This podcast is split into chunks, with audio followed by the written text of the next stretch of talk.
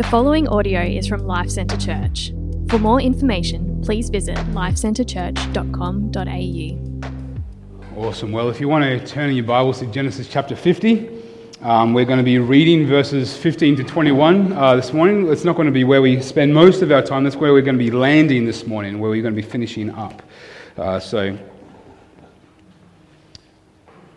Genesis 50, 15 to 21, the words will be on the screen behind me.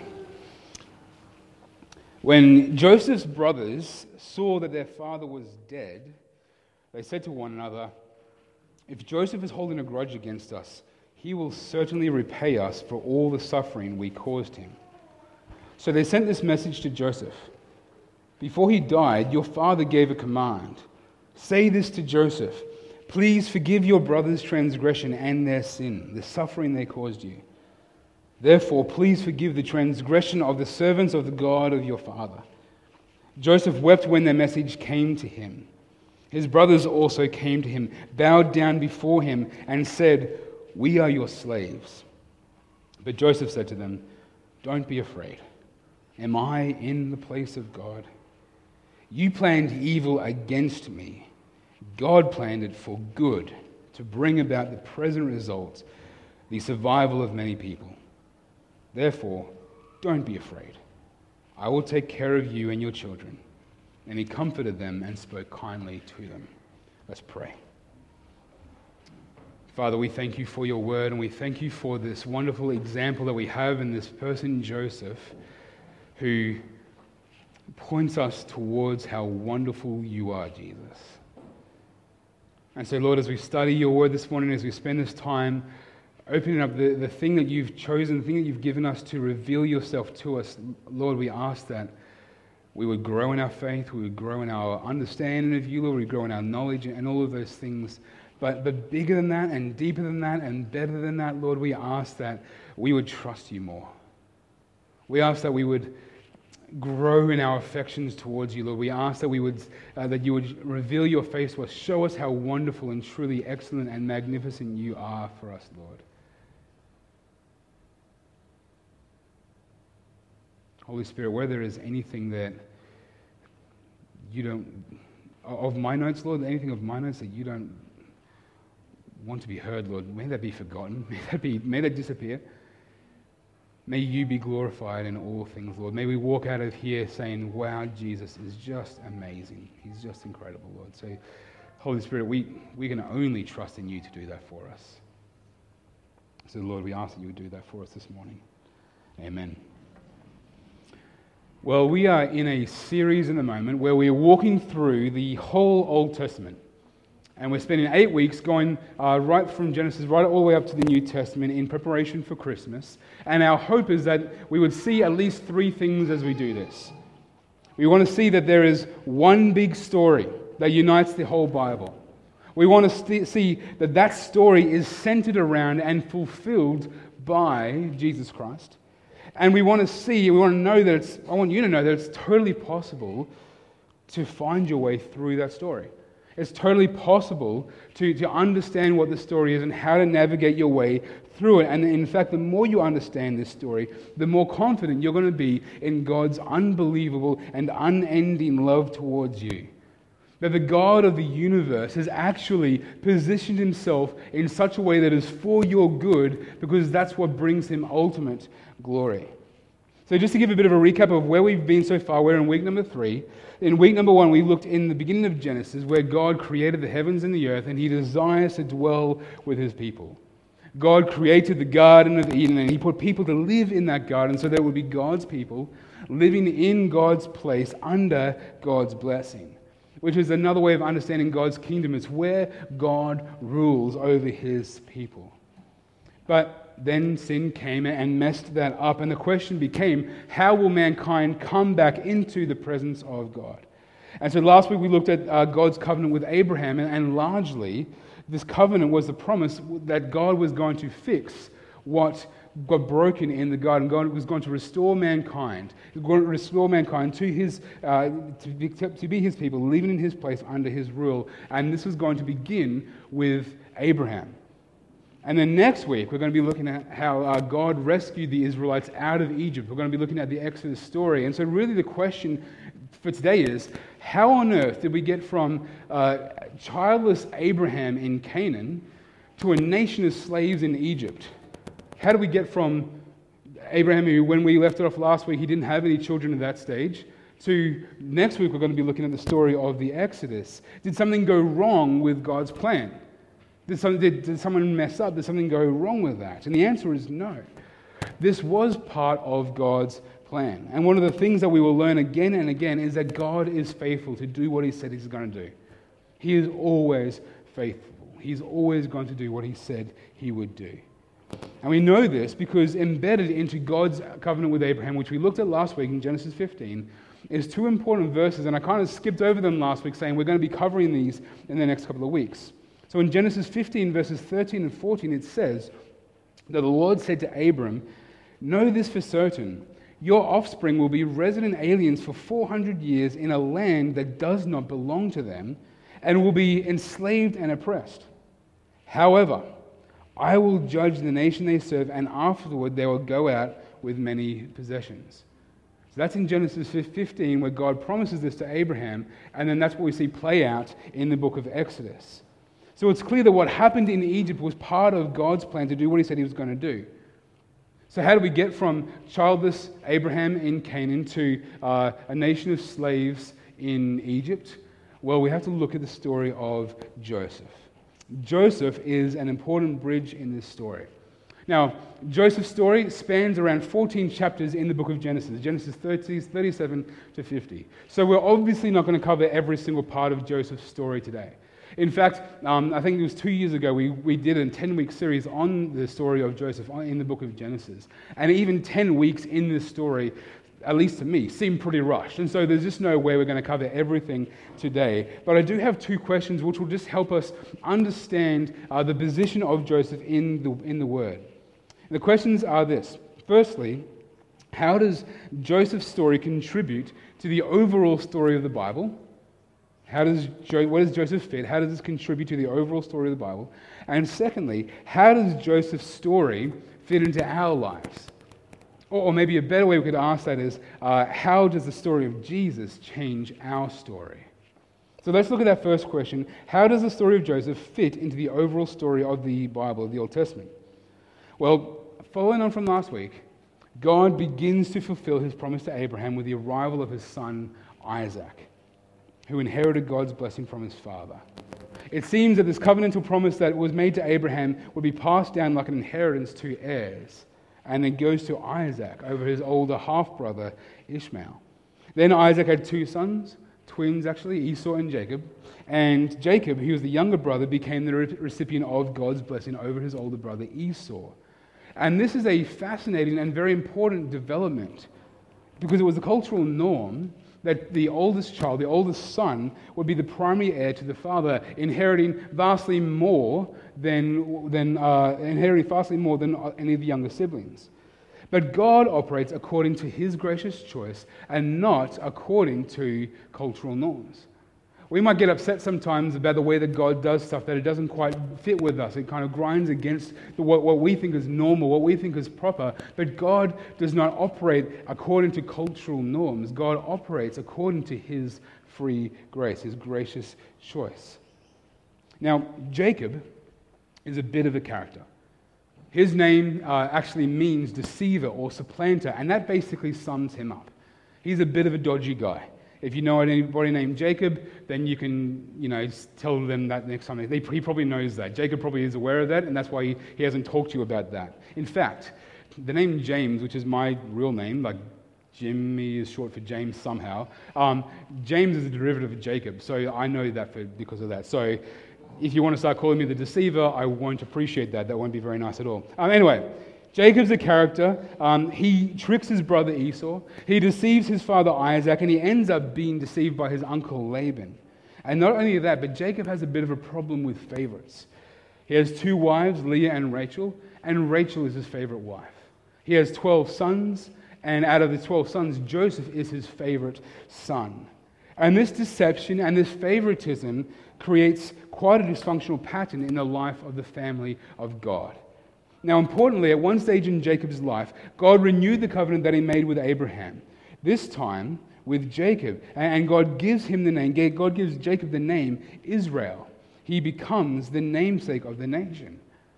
So, one of the questions we should ask then is why on earth did God choose such a wretched person as Jacob, change his name to Israel, and that becomes the name of the nation of Israel that we know today? And the answer is God operates according to his gracious choice and not by our conduct. If God deemed to work through someone as messed up as Jacob, if God would choose somebody like Jacob, isn't that just such hope for you and I? Isn't that just a wonderful thing? We go, oh man, that is good news. That is good news for me. I mean, maybe not you, maybe just that's just for me, but that is good news. That God looks at us and He doesn't, He doesn't, He isn't put off by our sin. He, he moves towards us in His grace.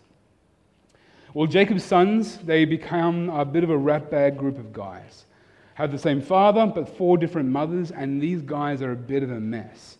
Like, I don't know if you know, like, you know, this every now and then you come across a family, and it seems like everybody in that family just has issues coming out of their ears. Like, just, whatever it is, they're just making this kind of wrong decision. Maybe you came from one of those families, maybe that's you, and you don't really want to put up your hand right now, and we all understand that's totally fine. This is the family of God. These guys are a bit of a mess. They, they, were meant to be, if we remember the covenant, they were meant to be a blessing, a family that would be a blessing to all the nations around them, and yet they're this dysfunctional group. And if I can encourage you to go home and read, read Genesis 25 to 50 this afternoon. It might take you a little while. Or you can read like four chapters a day, and by the time you get to next Sunday, you should be there. But you'll read that, and it will be, you'll go, wow, those people are a mess. Those people are messed up. And this dysfunctional family sets the stage for what we're studying today. Because within this family comes one who redeems the rest of the family and becomes a pivotal character for the promises of God to, to bring to pass what he promised to Abraham. Joseph was the second born son of his, fa- sorry, uh, was the firstborn son of his favorite wife, Rachel, which makes Joseph his favorite son. And his brothers become jealous, and being full of spite, they, they beat Joseph up and they put him into a pit and then they sell him into slavery. And then they trick their father into believing that their brother Joseph was dead. And if I can give you just a bit of an, uh, a bit of an example of how dysfunctional these guys were, they didn't actually tell their father that Joseph was dead. They just presented him with the evidence of Joseph's coat covered in animal's blood and then they allowed their father to invent the lie. And they allowed their father then to believe the lie that he invented himself. But that's manipulative, right?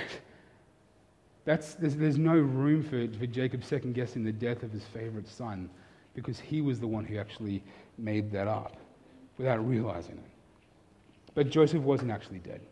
Quite the opposite, in fact. He became a slave in the house of an Egyptian elite named Potiphar, and because God was with Joseph, uh, Joseph rose to prominence in Potiphar's house, becoming the manager of the entire household. But after being falsely accused of sexual assault by Potiphar's wife, he got thrown into prison where he met a cupbearer and interpreted a dream, interpreted a dream for this cupbearer. Now, years pass, and the journey, the journey, kind of seems to end for, for Joseph at this stage. But the cupbearer, uh, but later on, years down the track, Pharaoh had a dream and was troubled by this dream. And his cupbearer remembered Joseph from prison and vouched for Joseph. And he was given the opportunity to stand before Pharaoh himself and interpret his dreams. Now, God was again with Joseph, and so Joseph did not disappoint. He interprets these dreams, and it turns out these dreams were prophetic. Uh, jo- Joseph interpreted them to, to foretell of a terrible famine that would come and, and wipe out the kingdom of Egypt if they didn't actually intervene. And not only that, but um, he gave some sage advice concerning the correct administration of Egypt's natural resources to survive the famine. So Pharaoh not only released Joseph from prison, but actually made him the prime minister of Egypt, uh, second only to Pharaoh himself. Joseph began quite doing well for himself. He was now the prime minister of this superpower Egypt. And you can get the sense as you read through Genesis that he feels like his life, it's time for him to move on, time to forget Canaan. Time to forget the family. Time to move on. He gets married, he has a couple of kids, and he names, the, names his first son Manasseh. saying, God has made me forget all my hardship and my whole family. And his second son he named Ephraim, saying, God has made me fruitful in the land of my affliction. You can read that in Genesis 41. And that's an important detail. Because it seems to us now that the book is kind of closed on the family. Like Joseph's like, okay, time to move on. What's, what's happened in the past, that's in the past, it's all good, but it's time for me to move on. But God was not done with this family. And the hurt and the betrayal that Joseph experienced was yet to be resolved. And not long after talking about Joseph's kids, the story immediately shifts back to Canaan. And we learn that the family of God, Jacob's family, the, the 11 remaining brothers and their families, they weren't doing well in this famine. And so, hearing that uh, Egypt is doing quite well, they, uh, Jacob sends his 10 older sons, not Benjamin, he sends his 10 older sons to Egypt to buy grain. And of course, Joseph sees his 10 oldest brothers. And he recognizes them, but they don't recognize him. And then in Genesis uh, 42 to 44 ensues a, a really tense uh, drama that is basically, I think, is almost unmatched in Scripture. The story is filled with so much tension. There's back and forth as Joseph, he's trying to deal with this sudden upheaval of his life. It's like the dust is finally settled in his life. And then Genesis 42 just kicks all the dust up. And it goes, it goes mental for Joseph, and everything he's confronted with is old, um, with his past. The brothers have no, no idea that it's him, um, but Joseph starts treating them rather harshly because of um, just the emotional upheaval that he's experiencing. And the brothers, they don't know it's him, but they start figuring it's probably because Joseph, oh, probably because of these things that we did to Joseph all those years ago. And it, it reaches this climax where Joseph, being totally overcome with it all, with emotion, finally breaks down and he unravels in front of his brothers and he reveals his identity to them. He breaks down in tears and he kisses them and he forgives them and he embraces them and he reveals his identity to them and he forgives them. The family is reconciled. And as you round out the chapters of Genesis, we see how it comes together. The famine is so severe that Joseph actually uh, moves his family from Canaan to Egypt. Now, if you remember Genesis 15 and Genesis 12, where God promised the land of Canaan to Abraham, this feels like the story is going backwards. It feels like what's, what's wrong here? Like, why is. They were meant to be in Canaan. Why are they going to Egypt now? We've got to remember Genesis 15 13. This is part of God's plan. It was here in Egypt that God would multiply this family and cause them to grow quickly. And it would be following affliction and slavery that God would come and rescue his people and take them home to be his people living in his place under his blessing, under his rule. You see, this story is all about God's faithfulness to bring forth the things that he promised that he would do. God is faithful in everything he does. And even when family strife or a famine threatens God's promises, God's, the family of God, God is working through these extraordinary moments to bring about his plan. You see, Joseph is a Christ figure in the Old Testament, which means that he points towards Jesus Christ. He's, he's a foreshadow of Jesus Christ. He shows us what Jesus Christ is like. And this is how we've got to kind of read the Old Testament. We've got to read it as if the story is not quite finished yet, as if they're waiting for someone to come and make it all right again. Because, of course, they were. It's this eager longing, this eager waiting for, the, for this person, this, this one who is to come. And of course, he does come. And this is what we celebrate at Christmas that the arrival of the King. We're having this discussion this morning about Christmas decorations. And when do you start listening to Christmas music? Now, I have always been of the opinion that you don't start until the 1st of December. And that's not because I don't like Christmas, that's because I love Christmas. I love carols. And I don't want to, it's like having ice cream every day of the week. After a while, you're going to get sick of ice cream. I just don't want to get sick of it. But then last year, because of 2020, and we don't need to explain that, we just know 2020, I was like, midway through November, I was like, let's just start the carols. Let's just do it. And then this morning, uh, the question came, when are we going to start singing Christmas carols? And I was like, you know what? Let's start, let's start singing in like mid-November, I, I think. I love I, like, I don't know how you guys feel. Some of you be like, I don't know, it's a bit early. Nah. And I've got a biblical reason to back it up because it's demonstrating the longing as we wait for the king to come. Like, I don't know how you feel. Like, I went into Kmart four weeks ago and there was Christmas wreaths for sale. And one part of me was like, ugh. bringing out Christmas already. Another part of me was like, yes, the king is coming. That's how you've got to read the Old Testament. The king is coming. In fact, that was one version of the title of the series. It's going to be The King is Coming, that we're going to call this series. Let, us start looking forward towards Christmas, not just because of presents, but because it demonstrates God came. And Joseph points towards this God who sent his son. In the same way that Joseph was hated and despised by his brothers, so too Jesus was hated and despised by his own. In the same way that Joseph was sold by his brothers for pieces of silver, so too Jesus was sold out for pieces of silver. In the same way that God was with Joseph, we know that God was with his son, Jesus Christ. In the same way that Joseph resisted the temptation to, to sin with Potiphar's wife, so too Jesus was righteous in everything that he did. In the same way that Joseph was falsely accused and punished for a crime that he did not commit, Jesus was falsely accused and he was punished for sins that he did not commit. In the same way that Joseph forgave his wretched brothers and not only redeemed them from the dysfunction that they found themselves in, but also provided for them everything they needed, so too Jesus forgives all who come to him in repentance, that he might redeem them and give them everything, provide for them everything that they need. The entire story screams out this is about Jesus.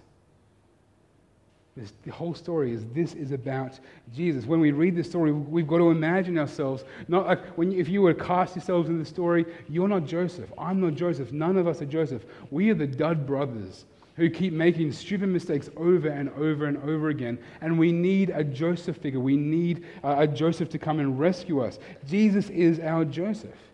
And he's a far better Joseph, a far better Redeemer than Joseph is. But there's something else here in this story. And embedded into Joseph's story is another indicator that God had not forgotten his promises. And I want to draw our attention to this because this is wonderful. In Genesis chapter 49, Jacob, the father, the, the, he, he is nearing the end of his life, and he brings his sons before him to bless each one of them. And to each of his sons, he gives somewhat of a predictive word of their future. And in, very importantly, in uh, he, he comes to the fourth eldest son, Judah. And we get in his blessing to Judah this very clear hint of the one who is to come. And he says in verse 10, it's that Jacob blesses his son Judah, and he says, The scepter will not depart from Judah, or the staff from between his feet, until he whose right it is comes, and the obedience of the peoples belongs to him. One would come from the line of Judah, and that one would hold the scepter. A scepter is the symbol of God's rule. Oh, sorry, the symbol of a king's rule. The one who holds the scepter is the one who is king. And this king would come from Judah's line. And the obedience of the peoples, which is a reference to the whole world, belongs to him. This is what transpires, and we can read in both Matthew and Luke as they list the genealogy of Jesus that he does, in fact, come from the tribe of Judah. It's another piece of the puzzle, another clue about the one who the Old Testament eagerly waits for. In the garden two weeks ago, we read about the fact that there was going to be one coming, and this one would come and he would crush the head of the snake. He would strike the head of the snake, and the snake would strike his heel. That God was going to fix this at immeasurable cost to himself. And then last week we looked, bit, looked at the fact that uh, from Abraham's offspring, all the world would be blessed through him. And now from Joseph, we learn that this one who is to come isn't going to be just a regular person. This one to come is going to be a king. All the nations will bow down to him. Tribute will come to him, and to him shall be the obedience of all the peoples. This is where the story of Joseph fits into the big story of the Old Testament. It's about God's faithfulness to preserve the family of God during the famine and by sending a redeemer to protect and to provide for them we get these glimpses of the one who is to come, the one in whom all the promises of God find their yes. That's where Joseph fits into the story of the Old Testament. Second question How does Joseph's story fit into our lives? Or another way we can ask it is How does the story of Jesus change our story? In the final scene before Joseph's death, we come across one of the richest uh, stories you might find in the Old Testament or in the Bible. I, I find this incredibly moving. It's heartbreaking, it's heart wrenching, it's quite sad, but then it's lovely and, and wonderful at the same time. Jacob, Joseph's father, and Abraham's grandson had just passed away. And his death triggers something horrible in the brothers. It's like it brings to the surface a horrible pain that had been smoldering in the brothers for decades. It had been 17 years since the brothers had been reunited with Joseph. 17 years since Joseph had forgiven them, since he had broken down in front of them and wept and cried and embraced and kissed each one of them. 17 years since Joseph forgave them. But something happens here which indicates that these brothers didn't quite feel forgiven by Joseph. They didn't quite uh, receive his forgiveness. They didn't feel forgiven. And so they make an attempt in securing forgiveness from Joseph in quite a manipulative way. They send some messengers to, to Joseph saying, Hey, Joe, uh, listen, some dad told us this stuff that he didn't tell you, but he, he told us we have to tell you this. And, and when, when dad dies, um, you're not allowed to kill us. That's what dad wanted us. That's what dad's final words, you're not allowed to kill us. Now, there's no indication at all that Jacob ever said that. This is a lie. But we can see that what they're doing, they are, they're trying to manipulate Joseph. They're trying to get him to continue to forgive them.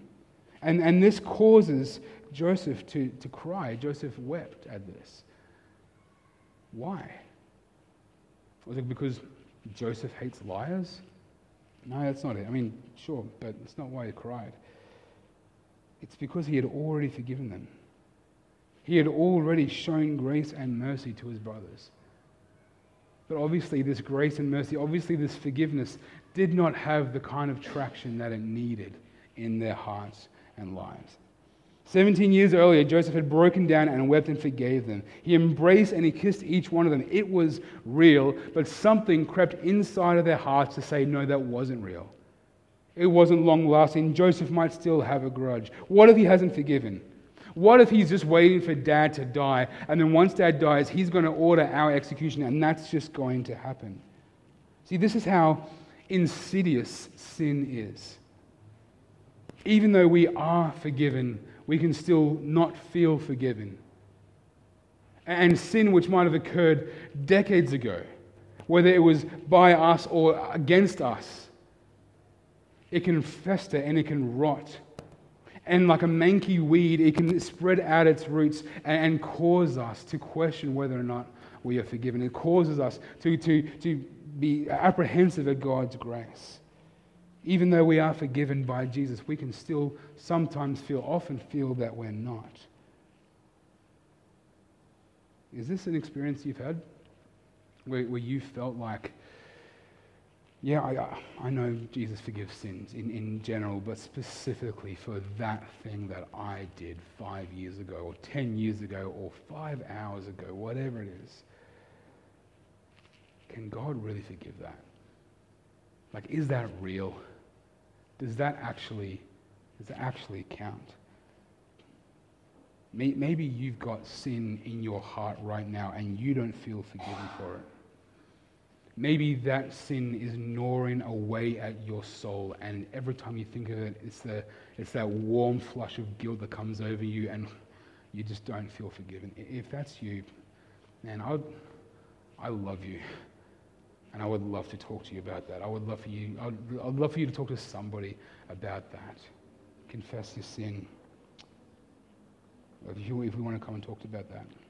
The struggle, the, the brothers, these guys are struggling to receive the forgiveness from their brothers. And they try to essentially leverage or purchase this forgiveness some other way. They're trying to get something from Joseph that he freely gave to them. He had already freely given to them. Kirsty and I, um, we love rom coms. We love them. Um, one of my favorite, probably my favorite genre of movie. I think I like them more than Kirsty does. Um, one of our favorites is a movie called Stranger Than Fiction. Um, Maggie Gyllenhaal, Will Ferrell, really great movie. And in the middle of this scene of the movie, there's this really critical scene where Harold Crick, who is the tightly wound tax agent, he is auditing Ana Pascal, the beautiful, free-spirited baker. And after making his life very difficult all day, Ana Pascal, while he's auditing her, he, she doesn't like it She makes his life difficult all day, and then she feels sorry for him, she feels bad, and out of compassion, she makes for him a batch of warm, gooey, delicious chocolate chip cookies. Misreading the situation, though, Harold Crick declines the gift since it's against the rules for tax agents to accept gifts. And so he instead offers to purchase the chocolate chip cookies from Ana Pascal. But this hurts Ana, Pas- Ana Pascal more than Harold could know. And she dumps the cookies in the bin. And he walks off into the rain, accepting that his life has become a tragedy. Friends, how often are we like Harold Crick? How often do we balk at the grace of God? How often do we resist or are apprehensive about the warm, gooey, delicious heart of Jesus Christ? Now, you might have a bit of a problem with me saying that Jesus' heart is warm, gooey, and delicious, but I can't think of better adjectives. I don't even know if that's the right word for it. Is that adjectives? Is that right for, yeah, I'm looking at English teachers. Thank you, adjectives. I can't think of better adjectives to describe a king who would run after me so urgently and so incessantly after my sin killed him. I can't think of a better way to describe the heart of Jesus. His heart for us is big and warm and delicious somehow. And it's the kind of thing we need to understand this. How often do we, though, decline the free gift of grace and instead try and purchase grace from Jesus Christ, hoping that we can trade Jesus for something? Like, Jesus, if you would just forgive me, I will be good. Or, Jesus, if you can look upon all the good things I've done, maybe that will make it easier for you to forgive me. Like, Jesus, look at all the, look, I've, I've been really good this week. I haven't fallen into that particular sin all week. So, therefore, please answer this prayer. Therefore, please forgive my sin. And we try and trade with Jesus. How often do we try and trade with Jesus for something that he's already freely given us? We talked about this quite in quite a bit of length last week, and I'm talking about it again this week because I'm just convinced that so many people struggle with this. The more I talk about this, the more I realize it's such a common thing. In fact, um, I've been messaging my theology professor from Bible college back and forth, and he wrote this, pace, put this post on Facebook this past week about this. And it just floored me. And I wrote to him straight away, and I was like, hey, Alan, did you read write that for me? Like, did, seriously, can you just tell me honestly, did, were you writing that for me? And he was talking about, there's this moment in, in Matthew 9 where, where Jesus forgives the sins of a paralytic. And he says in Matthew 9, verse 1, Have courage, son, your sins are forgiven. Now, maybe your translation says, Take heart. Now, I've never noticed that before, but the question is why do we need courage to accept the grace of God? When, when Jesus offers forgiveness to this paralytic, why does he say, have courage? Be brave, take heart. I think accepting forgiveness requires courage because it means that we have to admit that we're not actually in control. We've made a big mess of our lives and we've got no way of fixing it. And admitting that is really scary. It really, really is. Like we can say, yes, I'm a sinner. We can agree to that in theory, in general, as, a bit of a gloss upon our entire lives. But when we start getting into the nitty gritty stuff, the stuff that nobody knows about, the stuff that the person next to us doesn't know about, the stuff that we worry, if they find out that about us, they'll reject me forever. When we start getting down to those details, that's when it gets really scary to confess our sin. That's when it gets really, that's when we need courage. You see, when we come to the cross, if we come showing off or, or come trying to justify ourselves, if we come to the cross of Jesus Christ, we come to grace saying, Look, I, I can try, kind of make myself a good candidate for salvation. I can make myself a good person that God, God might, it might be easier than for God to forgive me. We nullify the grace of God. If we come with anything but open hands, but open hands, empty hands with nothing to contribute. If we come without a, a, huge list of regrets and mistakes that we've made, our life is going, man, I have no hope of, of, of fixing my life. I have no hope of doing this. Then what we are doing is we are nullifying the grace of God. When we do that, we come to God in that way. Coming to this cross, to this, the Savior This, this, this one who, this, this, this Jesus who sees us right to the very bottom of our souls, he gets there with us. And with heaving compassion, he redeems us. The cross is the greatest expression of love this world has ever known, and God loves you. The evidence for that is that he sent his son, Jesus Christ, to die for you. He sent his son, Jesus Christ, to live the life that you could not live, die the death that you deserve, and then rose to life to give you eternal life, knowledge of God, that you would be with him forever, that by faith in him, trust in him, we would receive eternal life. That's how much God loves you. That's how much God loves me. Friends, if you confess your sins and call upon Jesus Christ to save you, he will save you. Your sins in all of their fullness will be forgiven. And you don't need to add anything to it. You don't need to try and make it easy for God to forgive you, because you can't. Any attempt to make grace easier, any attempt to add to grace, cancels grace.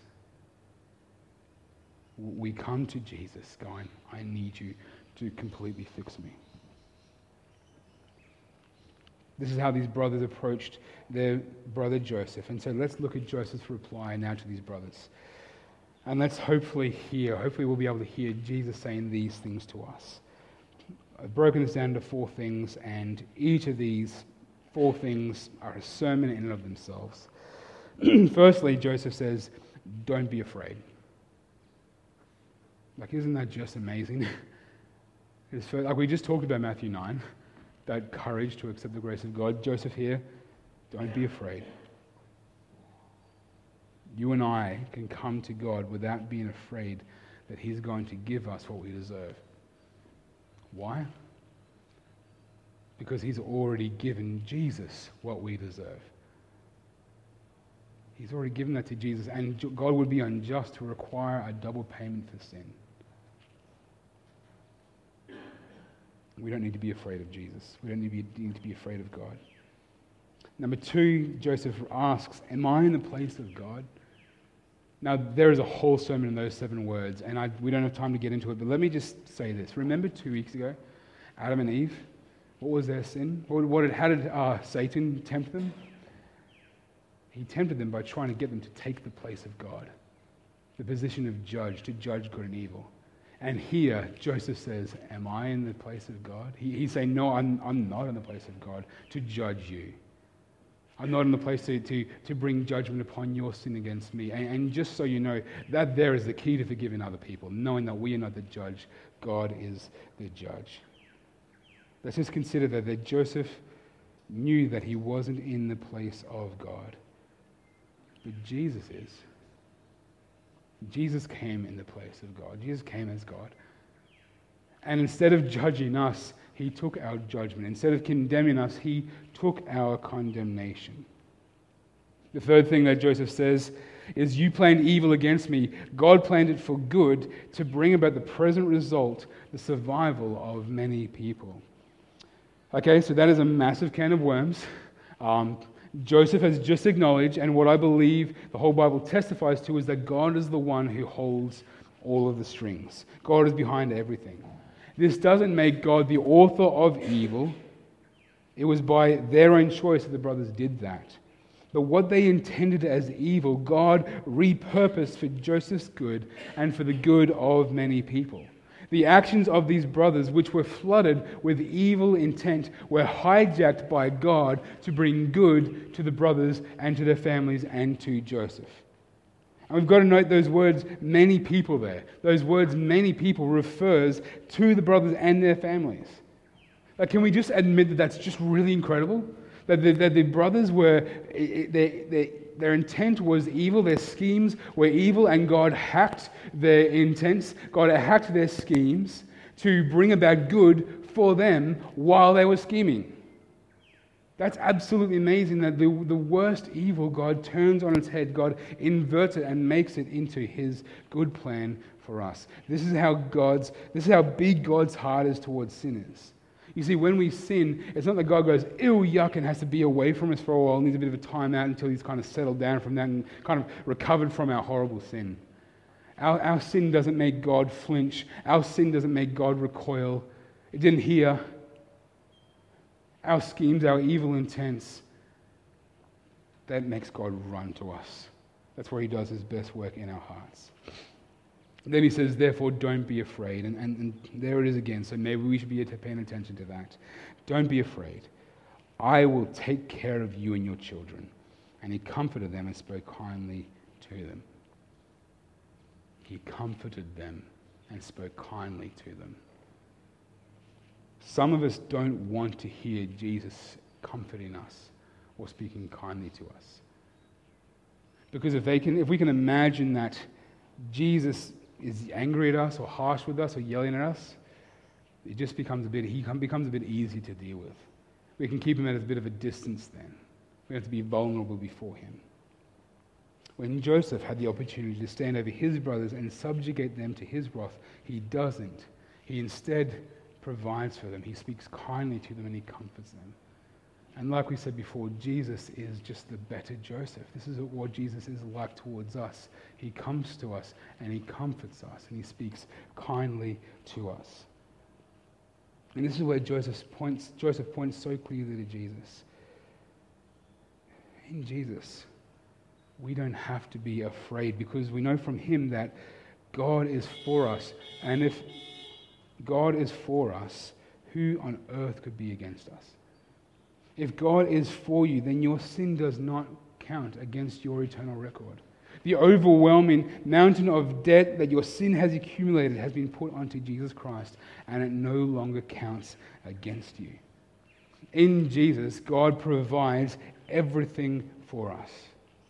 Because if he was not, if, he was so generous in giving us his son, why would he be stingy in giving us everything else?